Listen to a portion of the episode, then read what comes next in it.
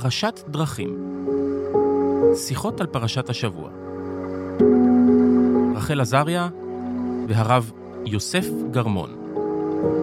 מבית אול אין, הבית של הפודקאסטים.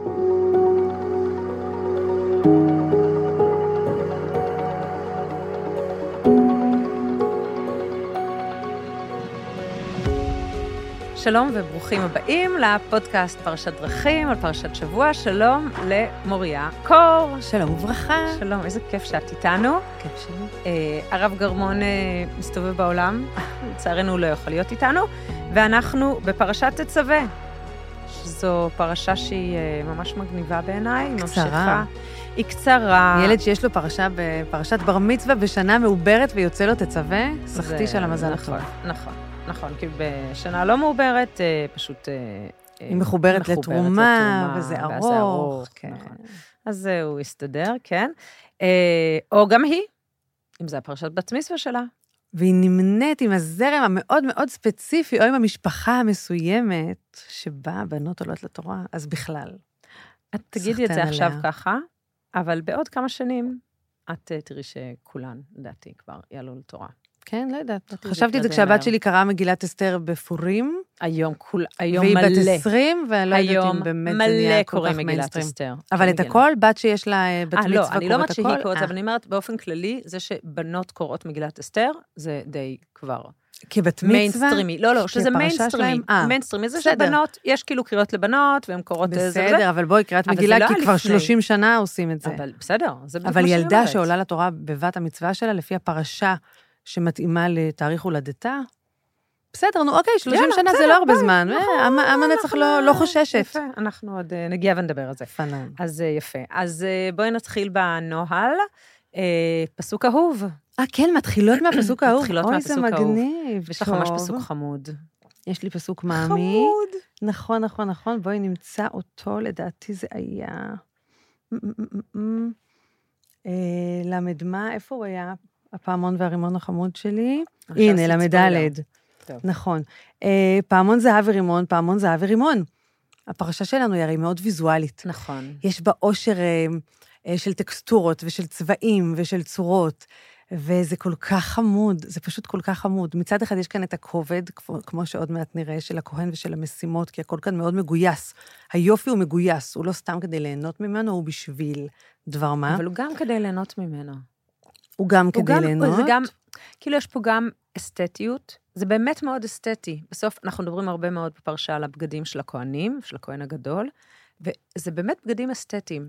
וזה מעניין, כי כאילו, אנחנו הרבה פעמים תופסים את היהדות ככאילו, המערכת יחסים שלנו עם, ה, עם בגדים, כמה להתעסק בהם, אני כמה לא לא. חושבת שאנחנו תופסים את היהדות, אנחנו אולי מושפעים מכל מיני תפיסות שתופסות כן. ככה את היהודים. נכון. או את הדוסים, אנחנו המון פעמים מושפעים מהסטיגמה, היהדות עצמה היא כולה אה, דירה נאה, אישה נאה, כלים נאים, אה, אה, מרחיבים אה, דעתו איזה- של אדם. על זה יש אה, אה, חמי, פרופסור מהמם. יונה פרנקל, אני אמרתי את זה פעם, עברנו בדיוק, אה, אה, גיסי, גיסי וגיסתי עברו דירה, ודירה, ואמרתי דירה, ואז הוא אמר לי, את באמת חושבת שחכמינו, זיכרונם לברכה, או חכמינו, בטח לא זיכרונם, היו זעיר בורגנים?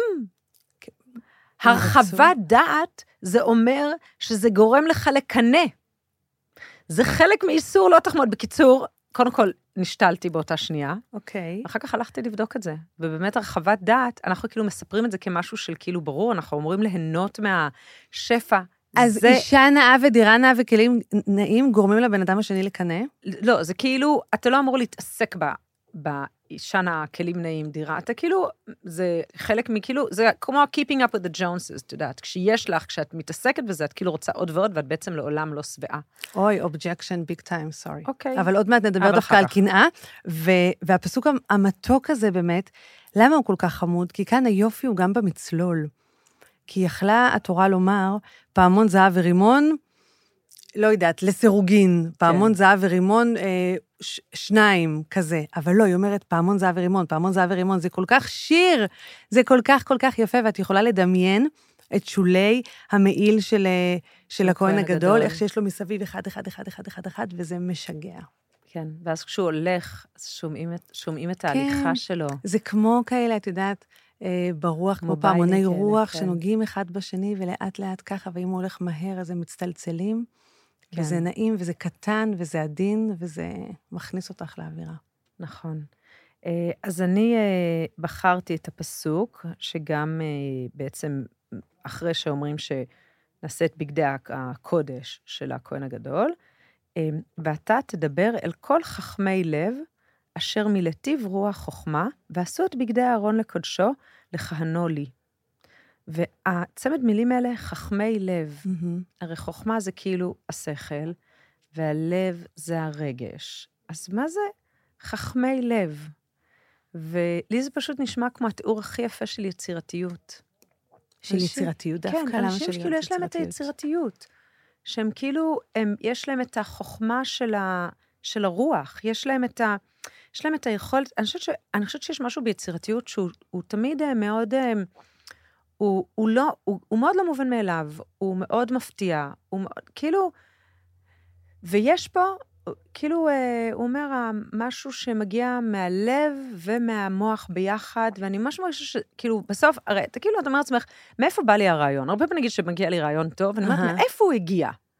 ואין לי תשובה מאיפה הוא הגיע. מה, מהמכלול, מההשראה. מהקשר בין הלב בין למוח, הלב למוח. לחוויה. בדיוק. יש פה איזו חוויה. אז זה ואז באמת... כאילו הוא אומר, זה מין אז זה- אנשים אולי שהם כל הפרשה הזאת היא יצירתיים. באמת, היא חוכמת לב. וואו, נכון. כן, הם אנשים יצירתיים, אנשים שהם כאילו מצליחים לעשות את הדבר המופלא הזה, שאת יודעת, הרגע המדהים הזה של איזה רעיון, או איזה תובנה, או, או יצירתיות כזו. אז זה... ואולי זה מה שמניע אותנו בסוף, חוכמת הלב. אני חושבת שההתחלה, ההתחלה הזאת של פרשת תצווה, בעצם משלבת שני דברים שאמרת עכשיו, גם חוכמת לב, וגם הפרשנות המעצבנת והבלתי נסבלת במחילה של, אה, של דירה נאה, כלים נאים אה, ואישה נאה, אה, של, של קנאה. כי, כי כשזה מתחיל, בפסוק א' בפרק כ"ח, ואתה אקרב אליך את אהרון אחיך, ואת בניו איתו מתוך בני ישראל לכהנו לי, אז פתאום, את פתאום מבינה שבעצם, רגע, לכאורה זה משה, אבל בואי, משה הוא, הוא דמות מאוד אה, משנית עד לא קיימת בפרשה הזאת, הרי אהרון הוא הכוכב פה. אהרון הוא הכוכב. אהרון הוא הכוכב פה, ואהרון מקבל כתר כהונה, ואם אהרון מקבל כתר כהונה, אז, אז מה משה מקבל? זאת אומרת, לא יכול להיות שמשה, המנהיג, לא מקבל את כל העושר והיופי הזה. ואם אהרון מקבל את זה, אז למה משה לא מקנא? כאילו, באיזה מין ניסיון, לכאורה, אלוהים מעמיד את משה, שאת כל הקופונים הנוצצים, שהסלב בעצם בסוף, שמוזמן לכל ההשקות של הזהב, זה אח שלו. השיט, השיתוף פעולה הזה הביא אותי לחשוב שבעצם, את מבחינתי הדבר הכי קדוש בחיים זה משפחה. ועל מה משפחות מתפרקות? או בשלב הירושה, או בשלב הזה, בואי, כן. משפחות בסוף מתפרקות על מה? כסף. על כסף, בואי, על כסף, וכסף, קנאה. בסוף אחד מקנא בשני, זה נראה שיש לו יותר, זה נראה שיש לו פחות. יכול להיות שאין אגב יותר, יכול להיות נכון. שאהרון, יכול להיות שהכתר כהונה הזה והנוצצים והמוזבים שלו זה לא אמיתי. אבל בואי, זה כבר, ברגע שאחיך פתאום משתדרג ביג טיים, את עשויה לקנא בו. ומשה לא מקנא, הוא מפרגן לו לגמרי. יש פה פרגון מוחלט, והאמירה של פרשת תצווה, על זה שאלוהים מחליט לנכוח, הרי כל המשכן והדברים האלה זה כי אלוהים רוצה להיות בתוך עם ישראל. הפרקטיקה האלוהית הזאת, הקדושה הזאת, יורדת לעולם דרך אחים שלא מקנאים אחד בשני, שמפרגנים, שרואים שלאחד יש כאילו יותר ולאחד יש אולי פחות, לא יודעת, והם לא צרי עין. הם, הם הולכים עם זה עד הסוף לגמרי. אה, טוב, זה מעניין, כי את רואה יהודים באים? מזמן לא ראיתי. כן, כי אבל לא, כן. עלה, לא עלתה עונה. נכון, אבל כן, כן, העונות אה, אז, אה, חדות ונפלאות. אז הדמות של אהרון, היא, וזה מאוד מעניין איך הם עיצבו אותה ביהודים באים. יהודים באים בעיניי זה פשוט פרשנות אה, לתורה, כאילו, ולתלמוד וכל זה. ואהרון הוא כאילו כל הזמן מקנא במשה, וכל הזמן, הם כאילו לקחו את הדמות שלו של אה, חטא העגל, והוא כאילו כל הזמן בעצם, כאילו, אני חושבת שהוא כאילו לא סלח למשה בדמות ביהודים באים, הוא כאילו לא סלח למשה שאחיו הקטן הוא זה שהפך להיות המנהיג. והוא כל הזמן כאילו, אה, אה, כאילו עם משה, אבל בעצם כל הזמן בוגד בו. זה מין מערכת יחסים. זה, זה, אה, יהודים באים זה take off פולני על, כן. אה, על דמויות ש... take off פולני שלא, וגם... שלא נפלו איפה שאנחנו רגילים ליפול. כן, אז, ואני גם חושבת, אה, זה אמר לי אה, פעם, אה, האמת שכחלון, מהמם. שאמרתי לו שאני כאילו, אני מאוד אוהבת את התורה, וגם כאילו הייתי הדתייה ברשימה, אז תמיד כשהיה צריך לומר דבר תורה, אני הייתי אומרת, כשהיה צריך לתת שיעור, אני הייתי אומרת, וזה. ונתתי שיעור על המנהיגות של משה, שאני מאוד, אה, ככה, יש לי כל מיני תובנות כאלה וזה, ואז דיברתי איתו על זה אחר כך, הוא אמר לי, מה, אני לא, אני לא מבין בכלל מה את כאילו מתפעלת, זה בעצם אה, משפחה שעשתה נפוטיזם, אוי. הוא זה, הוא סידר לאחיו כהונה, סידר זה, סידר זה, ואני אף פעם לא חשבתי על זה ככה, ממש, וזה היה כזה, קצת אה, נשמטה לי הלסת, אבל אני, אבל זה מעניין, ואני חושבת פה, את יודעת, את אמרת על זה שהוא מקבל את הבגדים, אוקיי? כן, גם מה שהוא מקבל, שזה מאוד מעניין, זה המשך של השושלת. שלמשה אין. כן. ובעצם אהרון, זה הופך להיות שושלת הכוהנים, נכון. ומעכשיו עד לנצח. וכאילו, אני, יכול להיות, זו מין מחשבה שאת את אמרת כאילו על מה בסוף משפחות רבות, אמרת על uh, כסף, וכשדיברנו על זה לפני, אמרת לי על מה, על, את אמרת על כסף, אז אמרת, אני חושבת שכסף הזה נחשב כאילו מה שבסוף uh, משקף את, את מי ההורים אהבו יותר, או Mm. מי, ואני חושבת שבסוף על זה רבים, על, uh, על המעמד שלך במשפחה. כי, כי, כי כסף הוא בסך הכל, אולי, נראה לי שבדרך כלל בנות מבינות את זה יותר, זה ביטוי רגשי בדיוק. למשהו. כמו בדיוק. שקמצנות, אתה, בדרך כלל אם אתה קמצן בכסף, אתה גם קמצן ברגשות שלך. נכון, ואם אתה נדיב, נדיבות הרי היא לא פונקציה של כמה באמת יש לך נכון, לתת, כמה יש לך בבנק. נכון. נדיבות היא פונקציה של, של חוכמת לב, נכון. לצורך העניין, כמו נכון. שאמרת. ו, ואז אני שואלת את עצמי, האם יכול להיות, אבל זו מחשבה קצת אה, חתרנית כמעט, יכול להיות שנתנו, כאילו משה הוא משה, נקודה. הוא המנהיג הבלתי מעורר, הייתה לו מערכת יחסים מטריפה, כאילו מדהימה עם, עם אלוהים, עם האל, כאילו ממש משהו מאוד מאוד קרוב. ויכול להיות שכאילו נותנים לאהרון את הדברים שאפשר לתת לו, כדי לשמור על המשפחה. אז נותנים לו את הבגדים היפים, נותנים לו את הכהונה לאורך השנים, אבל הוא, הוא לא מקבל, כאילו, בסוף, משה רבנו הוא, ה, הוא הדמות. אני חושבת, אני ממש, כשאני קוראת את להיות. זה, אני מרגישה שזה כל כך לא שם. אני מרגישה שכל המשפחה הזאת היא one unit, זה תא משפחתי אחד שבודק, אפילו לא בודק, את יודעת, שעושה הכל ביחד. ואם הם היו כל הזמן בודקים מה יש לזה ומה יש להוא, זה לא היה קורה. לא, אז אני אומרת הפוך. אני אומרת, כדי שהם לא יגיעו לבדוק מה יש לזה, מה יש להוא, כדי שאהרון יוכל להיות זה שעוזר למשה, הרי אהרון מהרגע הראשון, מרגע שמשה חוזר, אה, אה, בעצם אחרי המפגש עם יתרו וציפור, בעצם חוזר למצרים, מהמם. אה, כדי להוציא את בני ישראל ממצרים, מיד אהרון צריך להיות העוזר שלו. עכשיו, הוא נכון. אחיו הגדול. ואז אני אומרת, יכול להיות שזה מין מחשבה של המשפחה, כאילו, אוקיי, איך אנחנו דואגים לזה שאנחנו לא ניפול ולא נעשה בלאגן, אלא בואו נחלק את ה... אני לא יודעת. אני חושבת שיוכבד ועמרם, כן. יוכי ועמרם לצורך העניין, עשו משהו מאוד מאוד נכון. אין לי מושג מה הם עשו נכון, נכון. אבל משהו בנביאה הפנימית של הדאגה ההדדית הוציא אותם מההתחשבנויות שרוב בני האדם נופלים אליהם. כי את רואה איך, אה, איך מרים דאגה למשה כשהיא שמה אותו ביאור, ואת רואה איך העם אחר כך לא נסע עד יאסף מרים, ואת רואה שמשה, שמשה עושה פה את הדברים לאהרון ולא יושב על כל מה לא. מצטלם מצטלם יותר, ואת רואה שאהרון דאג לאח שלו הקטן והמגמגם, וגם כשאהרון הוא זה שמקבל את ההמשכיות ואת השושלת, אמ, את יודעת, הפרשנים אומרים, אבל משה קיבל את ההמשכיות של כל עם ישראל, משה שייך לכל העם, אהרון רק לכהנים, כל הפרשנויות האלה. לא נראה לי שזה הטריד אף אחד מהם. וכל אה, דודה, חכמת לב, יודעת שהיא אוהבת את האחיינים שלה כמו שהיא אוהבת את הילדים שלה. בין אם יש לה ילדים משלה ובין אם אין לה ילדים משלה.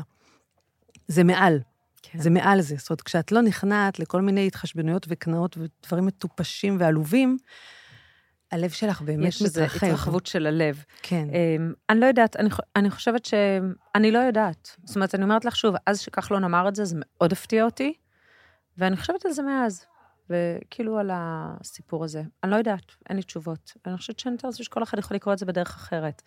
אבל כן, בסוף משהו כן עבד. כאילו, בין אם זה היה מתוכנן במאמץ, כאילו, לשמור על המשפחה ולדאוג לזה שכולם ירגישו בנוח, ובין אם זה שפשוט יש משהו מאוד מאוד טבעי שעובד שם בצורה מאוד מאוד טובה, לא יודעת, אבל משהו עבד.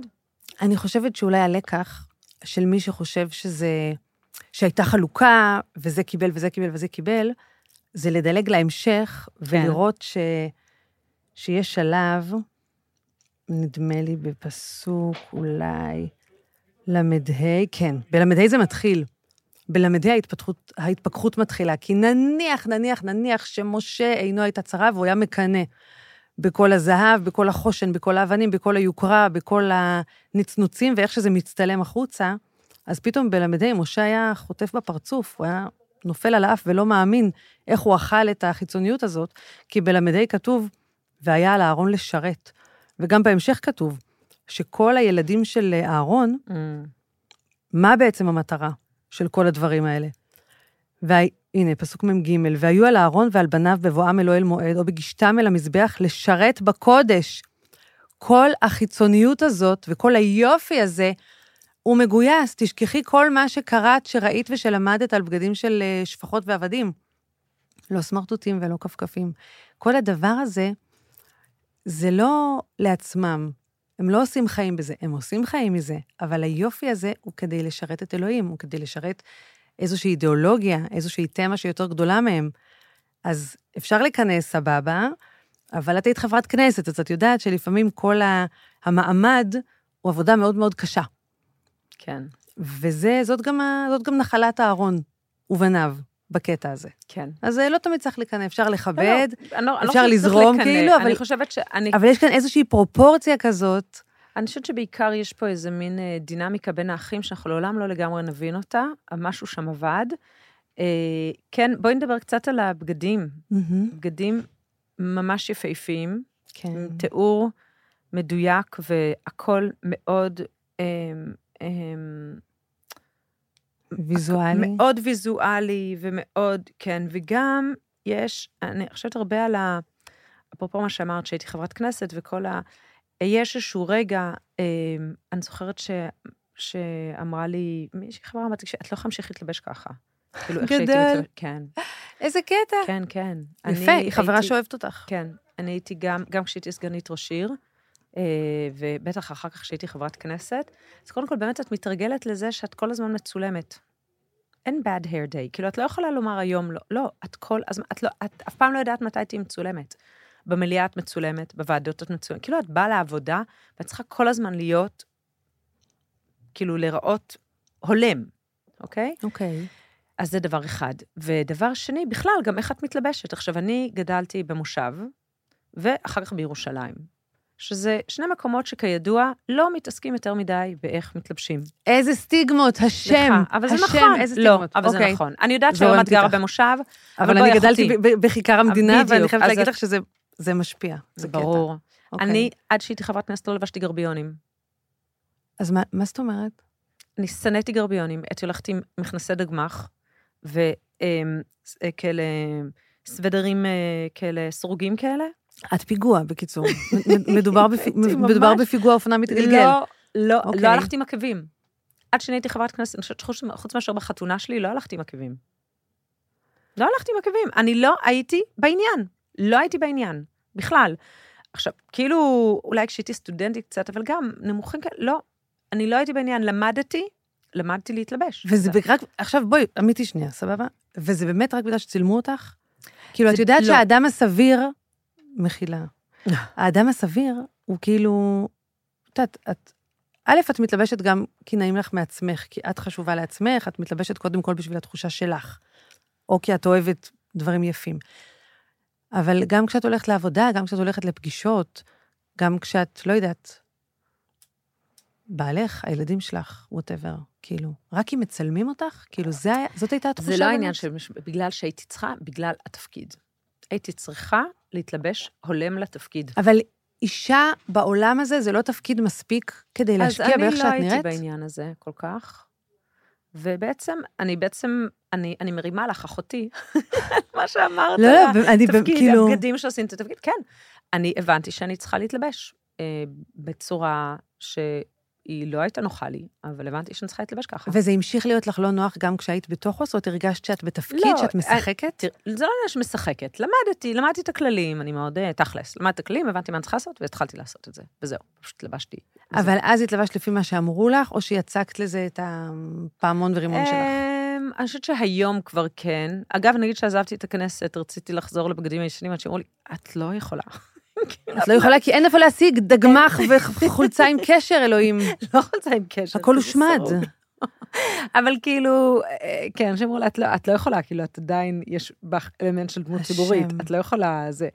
אמ, אבל למה את עדיין האמנת שזה קשור לדמות ציבורית? למה לא, למה לא כי- חיבקת את השינוי הזה שפותח אותך זה ל- ש- לעולם הסביר של אישה? אמ, לא יודעת, זה, זה, ש- זה נראה לי לפעם אחרת, אוקיי. אבל אמ, מה שאני אומרת זה שאני מסכימה איתך שבאמת, אני חושבת שיש כאילו בגדים שצריך ללבוש כשאתה בתפקיד מסוים, והם גם, ו, ומה שרציתי לומר, עוד, מש, עוד משהו בהקשר הזה, שהרבה פעמים, נגיד, אה, הבנתי שאני הייתי מתאימה את הצבעים שאני לובשת, הייתי כן משתמשת בצבעים, נגיד, אה, אה, ללבוש כחול לבן. אה, זה statement חשוב, נגיד מהמם. אה, זה שהיום אנחנו מסתובבים עם מגני דוד, או... לא עשית נכון. שמלה כזאת עם הדפס של הר הבית על ה... לא, זה לא עשיתי. על הטול? לא, לא עושה אוקיי. דברים כאלה, אבל כן נגיד, אה, כשידעתי שאני ב... כשאני רוצה לשדר מאבק, או כשאני רוצה לא לשדר מאבק. אז מתי אני לובשת אדום, מתי אני לא לובשת אדום. אוקיי. בסדר? כל מיני דברים כאלה. והסתכלתי על הבגדים של הכהן הגדול, ויש בו לא מעט, כאילו לא מעט אלמנטים, זאת אומרת, מישהו... הצהרתיים? כן, בדיוק. גם הפעמון רימון, כאילו, רימון זה, את יודעת, אחד משבעת המינים, וזה, וכאילו, הם בעצם מתכננים את זה ב... הרי הם יודעים שהולכים להיכנס לארץ ישראל, הם יודעים את הזה, אבל הם כאילו מתכננים... זה רמז ה- מטרים בעינייך? זה זה- שיש לו רימון זה על לשולי מאשר, המעיל? זה יותר מאשר רמז מתאים, רמז מטרים בעיניי, זה כאילו חלק מ... את יודעת, כאילו, זה כמו נגיד... אה, אה, אה, חברי כנסת, או לא יודעת, לא, לא, לא, נגיד שרה שנוסעת זה ואומרת, כן, זו שמלה של מעצבת ישראלית. אוקיי, בסדר, כזה. זה כאילו הקטע הלוקאלי. כן. אני, אני לובשת משהו שהוא לוקאלי, הוא כאילו שלנו. בסדר? אז מהמם. הפעמון רימון, זה, זה דבר אחד שכאילו מחבר את הבגד של הכהן גדול לארץ. אני, אני תמיד כשאני קוראת את זה, אני חושבת כמה כבד היה לו החושן הזה עם כל האבנים. בדיוק. כאילו, אני קוראת את זה וכואב לי פה בעורף. טוב, את יודעת שמלכת אנגליה אה, הקודמת, כאילו, אז אה, אה, עשו לה, לפני ההשבעה, עשו לה תרגילים לחיזוק העורף, די. לחיזוק הצוואר, כדי שהיא תוכל ללכת עם הכתר על הראש, ולא יכאב לה יותר מדי, כי זה כתר מאוד מאוד כבד. ואי אפשר להתאים את הכתר, נגיד, את יודעת. לדחוס ש- את הקבצים? ממש, ממש. הבריטים יתאימו, את יודעת מה, לא, זה היסטורי, כך לובשים, אז היא הייתה צריכה להתאים את עצמה. את חושבת שבשמיים מלכת אנגליה מתחתנת עם הכהן הגדול?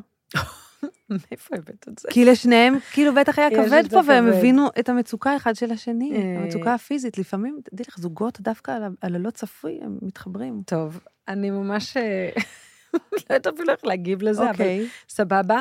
אבל כן, אני חושבת שה... ה- מה שאמרת על, החושן, על ה... יש, בעצם יש 12 אבנים, וכל אבן הוא סמל של אחד השבטים. ואני אומרת, תארי לעצמך, אם הנשיא ריבלין, מרגע שהוא נשא את נאום השבטים, היה מסתובב תמיד עם סיכה של ארבעת השבטים. וואו, היסטרי. זה בעצם מה שהכהן הגדול עשה. מדהים. הוא אמר, אני יודע שאנחנו 12 שבטים, אני יודע את זה, בסדר? ואני יודע שאנחנו פה באיזשהו מאמץ להסתדר ביחד, אז אני אלבש בגד שמביא לידי ביטוי את, את השייכות את של השייכות כולם. של כולם. יש מקום לכולם. אני הכהן הגדול של כולם. של כולם. מטורף. אבל, וכאילו הם, זה ממש, תחשבי, זה כמו, כאילו, מין אה, אה, ת, אה, תוכנית של, אה, של בגדים, זה גם לקחת מאוד ברצינות את המקום של בגדים, זה כאילו הנראות.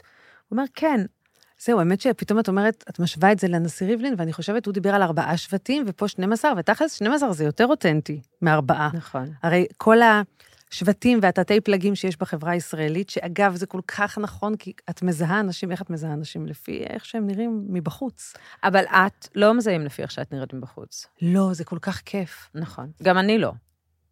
אבל, אבל יודעים כאילו... נכון, יודעים. אבל למרות שכן, הרבה פעמים אומרים לי, גדלת בחינוך דתי? אני אומרת לו, לא, אני דתייה. מה את זה? אז אחד בכיסוי ראש. אני, אני, זה, זה, הדיון. זה, זה, דבר, זה דבר נהדר. כאילו, זה מאוד כיף, ולפי זה אני יודעת כמה זה מגביל. מה, כאילו על להסתובב בין לבין. אני לא יודעת, כאילו, נגיד, אני דתייה, אני, לא- אני הולכת עם מכנסיים, אין לי כיסוי ראש, אז ברגע שזה ככה, שים אותך במקום אחר. כן. אבל אז אני חושבת מה קורה לאישה דתייה עם כיסוי ראש ועם חצאית, שגרה בקריית ארבע, שגרה בגוש עציון, שגרה לא יודעת איפה, ובאיזה אוטומטיזציה אה, חורצים את גורלה הפנימי, כי ישר ברור מה היא חושבת, מה היא עושה, איך היא חיה, מה היא אוהבת לשמוע, מה היא אוכלת ומה היא לא אוכלת. ויש בזה משהו כל כך, כל כך, כל כך מגביל. מצידה, קודם כל. וכמה קשה לך אם את רוצה לדלג. נגיד, יש לנו 12 אבנים על החושן של הכהן הגדול, מה קורה למי שנמצא בתוך החושן? תחשבי כזה, מותיק, הילדים התכווצו. את זוכרת את הסרט אוקיי, מותיק, הילדים כן. התכווצו? אוקיי, אז תחשבי שאת נכנסת לתוך פיתדה, סבבה? כן. לתוך האבן פיתדה. ואת רואה שם המון המון המון נשים שלובשות אה, אה, כיסוי ראש ו- ושמאלות ארוכות. ואחת מהנשים האלה בא לה לדלג לברקת, בא לה לדלג לאבן אחרת. היא צריכה לעבור חומות מטורפות כדי לדל- לדלג לאבן אחרת. כי הסביבה שהיא חיה בה בחיים, בחיים, בחיים לא תיתן לה לקפוץ למשהו אחר. עכשיו, את יכולה בסך הכל ללבוש משהו אחר ולהשתחרר, אבל ברגע שאת חיה במרחק של אה, קפיצת חושן מהאבן האחרת, את לא תוכלי לעשות את זה.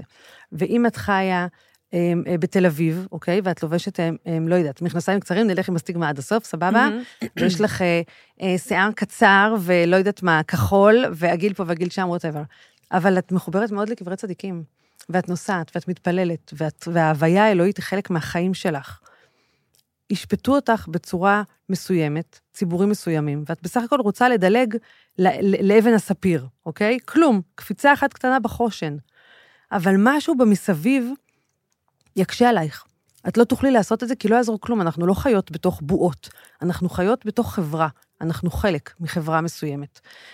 ולפעמים דווקא הבגדים שכיף לנו איתם, ושמגוונים לנו את החיים, ושצובעים לנו את החיים בצבעים מגוונים, כמו, הצבעים של האבנים בחושן, הם סוגרים אותנו.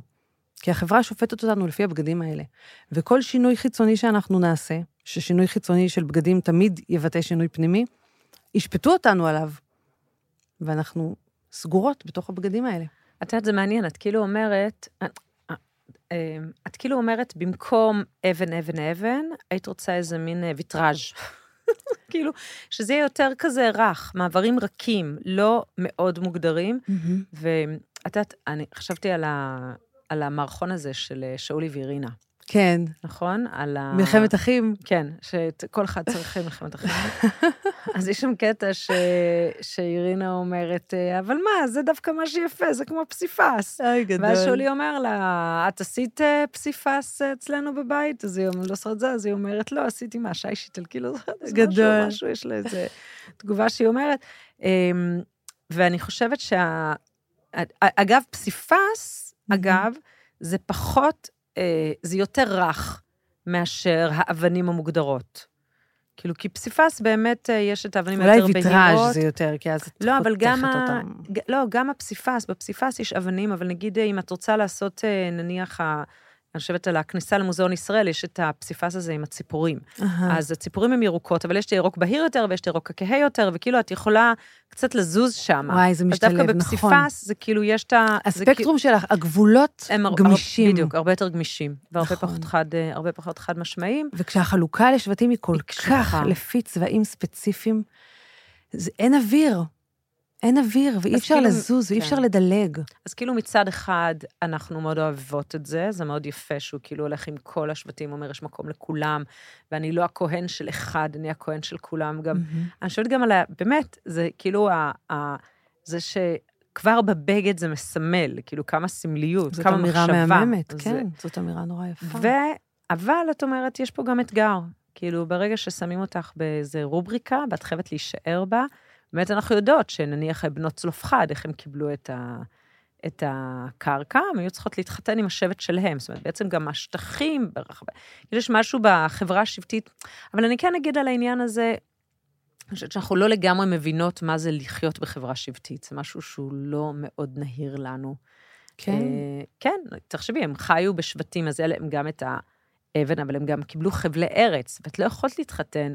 כאילו, את יכולת להתחתן עם שבט אחר, אבל היית צריכה לעבור לשבט השני. זה נכון, זה כאילו נכון היום- שכל כל אני רק תקופה... אגיד, היום אנחנו כאילו הרבה יותר ספקטרומים, כאילו ספקטרום דתי, ספקטרום, כאילו הרבה יותר אנחנו כזה, הרבה יותר בעד הרכות הזאת, ולא... זה- כי היום כשאת אומרת אה, דתי, חילוני, מסורתי, יש לזה המון המון המון המון ביטויים.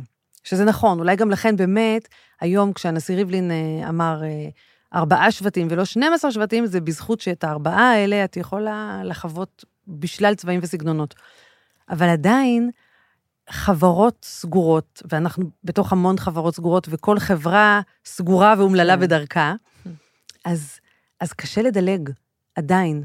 כאילו, את עדיין רואה שזוגות מעורבים לצורך העניין, אה, שהיום בדרך כלל מגדירים ככה זוגות של אה, חילוני דתי, הם זוגות שמתמודדים עם הרבה, עם הרבה הרבה קונפליקטים. זה קשה.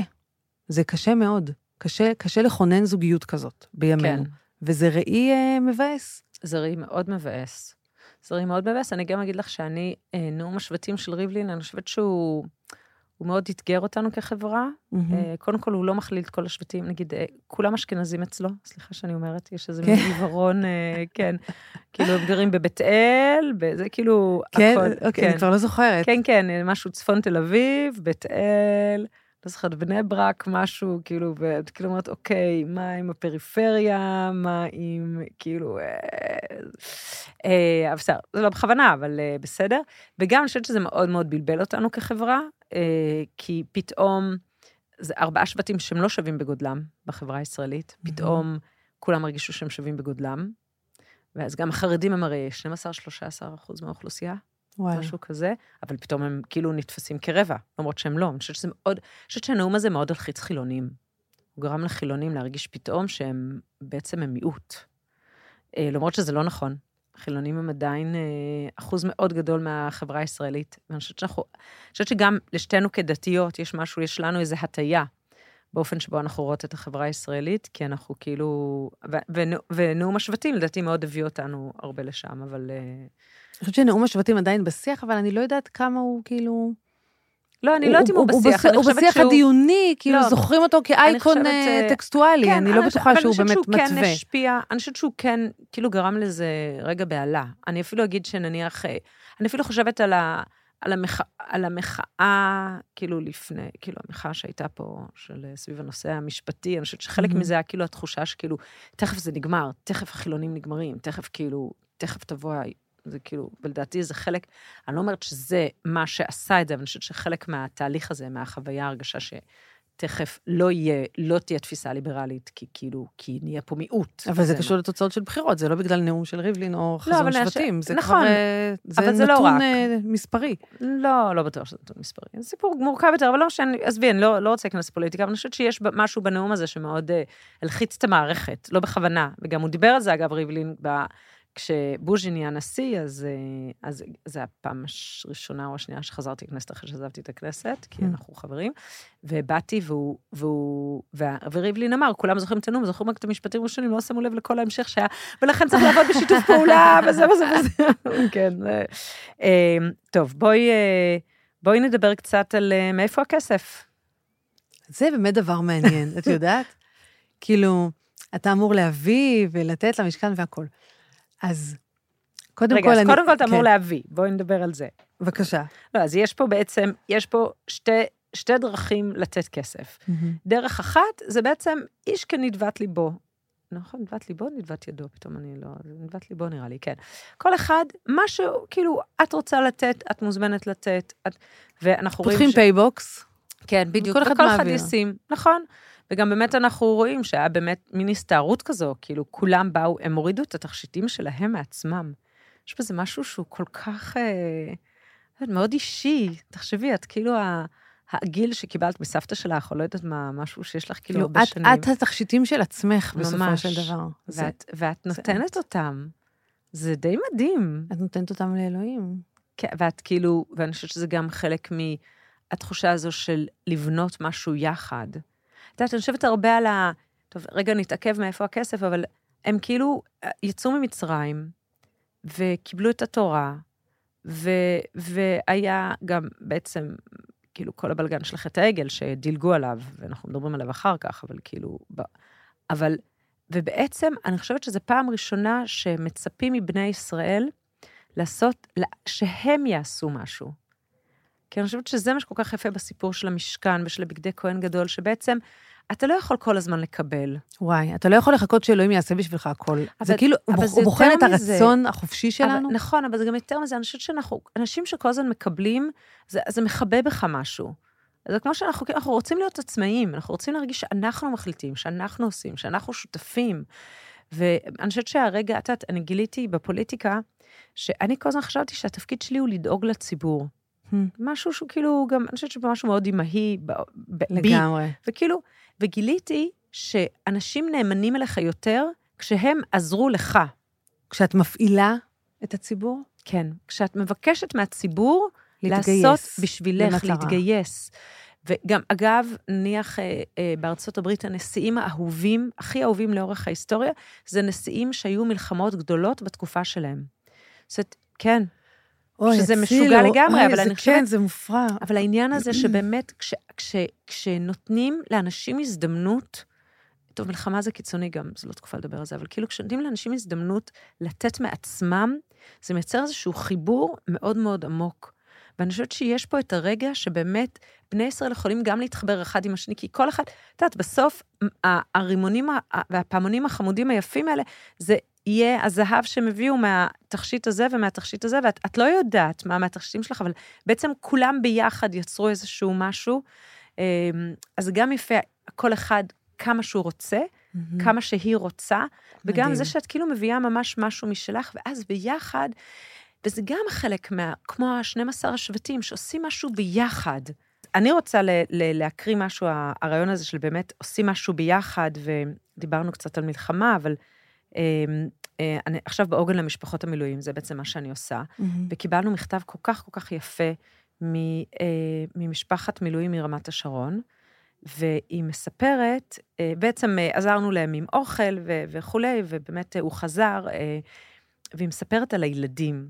Mm-hmm. אז היא אומרת ככה, מעל לכל הילדים שלי, שמקטרים על למה דווקא אבא שלנו במילואים, ולמה דווקא אני בתורנויות, קיבלו מנה שבועית קבועה של נתינה שאינה תלויה בדבר.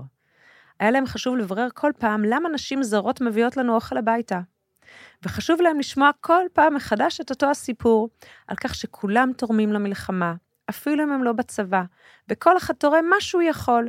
ואבא הלך להיות רופא של חיילים, היא מטפלת בחיילים פצועים בעבודה, היא מנתחת. וואו. ושברמת השרון, עוגן למשפחות המילואים, הקימו צבא לביאות שעוזר לכל מי שצריך עזרה. זה גרם להם להכין תפזורות לכל הילדים בבית הספר שההורים שלהם מגויסים, ובעצם חוו על בשרם ונפשם אהבת אדם, קהילה, טוב, שמחה, אופטימיות, נתינה ואושר ערכי, שדווקא בתקופה הזו הם יקרים מפז. מדהים. יואו, ממש צמררת אותי. זה בדיוק זה, זה בדיוק זה. היא נכון. אומרת, היא אומרת, ואני אני קיבלתי אוויר, התמלאתי בתחושת מסוגלות להכיל את הסערה הזו בבית הקטן שלנו. קיבלתי תחושת ביטחון פה בעיר, שיש לי מעטפת, שיש פה סביבי ממש צבא של לביאות שעוטפות אותנו, שאנחנו לא לבד. וזה עשה את כל ההבדל עבורי, בין להסתובב סהרורית, כועסת ועצובה, לבין להסתובב עייפה, אך גם ממש גאה על בן הזוג שהתגייס, אל הילדים שעומדים בגעגועים ועל קהילת הנשים המדהימה שאנחנו חיים בקרבה. ואני חושבת שהעניין הזה שבאמת, זה מקסים. קודם כל, זה טקסט. כל לא. הכבוד, רחל, על העוגן למשפחות. כל הכבוד לכל המתנדבות המדהימות של העוגן. את יודעת, כאילו, את יכולה להציע לאנשים לעשות הרבה טוב ביחד, שבסוף זה מה שאני חייבת לעשות וזה מה שאני יודעת לעשות, אבל את צריכה שהרבה אנשים ירצו לעשות הרבה טוב ביחד. ו... אז ה- ה- המשפטים האלה, היא פשוט אישה מאוד רהוטה גם. היא, אני חושבת שזה גם הסיפור של הבנייה של המשכן. שהם באים ביחד לעשות טוב, לעשות, ואת יודעת, גם המשכן וגם כמובן הבגדים של הכהן גדול, כאילו החוויה הזו, זו חוויה מאוד מגבשת ומעצבת, שביחד אנחנו עושים משהו גדול, שהוא גדול יותר מכל אחד מאיתנו, וכמו שהיא אומרת, כל אחד עוזר במה שהוא יכול, גם אם הוא לא יתגייס. בול. אז מבשלים את האוכל ומביאים, וכאילו, יש פה איזה, ואני חושבת שככה גם מייצרים קהילה, ואם כל הזמן בעצם כל התהליך הזה של יציאת מצרים, זה בעצם מלקחת עם של עבדים ולהפוך אותו לעם שיכול לנהל מדינה ולחיות וזה. אני חושבת שהתהליך הזה של הבנייה של המשכן ושל הבגדים, של הכהן הגדול, זה חלק מהתהליך הזה, זה בעצם מין תהליך העצמה. לגמרי. שהם עושים את הדברים האלה. שהמנהיגות ידעה איך להפעיל נכון את העם. נכון. ושהעם התגבש סביב זה ועשה את זה כל כך כל כך יפה, גם מבפנים וגם מבחוץ. נכון, נכון. זה, זה ממש, אה, זה באמת ממש מדהים. אז כשיש, כשיש מטרות נעלות, אז אפשר, אנחנו אפשר מצליחים- להתגבש, וצריך אולי גם כשהמטרות הנעלות מתייצבות, להישאר באותו, זה- באותו פוקוס נכון. של נדיבות ושל נתינה נכון. ושל, אה, ושל יופי. נכון. אה, אז באמת היכולת שלנו לפעול ביחד כקהילה ולעשות אה, דבר גדול, את יודעת, זה מדהים, כי כאילו עברו אלפי שנים, וזו אותה חוויה. בני אדם זה בני אדם, אנחנו יכולים להיות יותר משוכללים ולהשתמש במילים מכובסות, אבל uh, הרגשות הם רגשות, וכשיש ערכים משמעותיים לפעול, אז אנחנו תמיד נשתמש באותם כלים, גם אם הטקסטורות טיפה השתנו, למרות שכשאת קוראת לעומק את כל הפירוט פה, אנחנו באותן טקסטורות. אותם כן. זהבים, אותן צורות, אותם צלילים. וכשיש לך בשביל מה להתגייס, את מגייסת את זה, ואת תמיד, תמיד תהיי הכי מאושרת מנתינה. נכון. אז uh, תודה רבה לך, מוריה קור. תודה רבה לך, רחל עזריה. היה ממש מקסים, ואני מקווה שאנחנו ניקח איתנו להמשך הדרך את הזיכרון הזה ואת היכולת בעצם אה, לייצר ולגבש ביחד קהילה, ו... ולא לומר זה שלך, אלא לומר זה הכל, ש... בעצם כולנו צריכים לשים לב לכולם, לכל השבטים, לכל הפסיפס. לגמרי. הכל שלנו, הכל והכל שלנו. אה, הכל בשבילנו. וגם וכשכולם הכעסים, עושים, אז אלוהים, בסדר. אז אלוהים בעניין. כן, כן, כולם בעניין שכולם עושים. כאילו, יש לגמרי. בזה משהו, תחושת ההתעלות הזו. אז uh, תודה רבה. תודה ו- לך. שבת ו- שלום. שבת שלום, פודקאסט פרשת דרכים, אה, מוזמנים, תמשיכו לעקוב אחרינו, נורא נורא כיף אה, לראות שאתם איתנו, ותספרו לחברים, תעקבו אחרינו בפייסבוק, אה, תצטרפו לקבוצה שלנו, ותראה שבוע הבא. להתראות.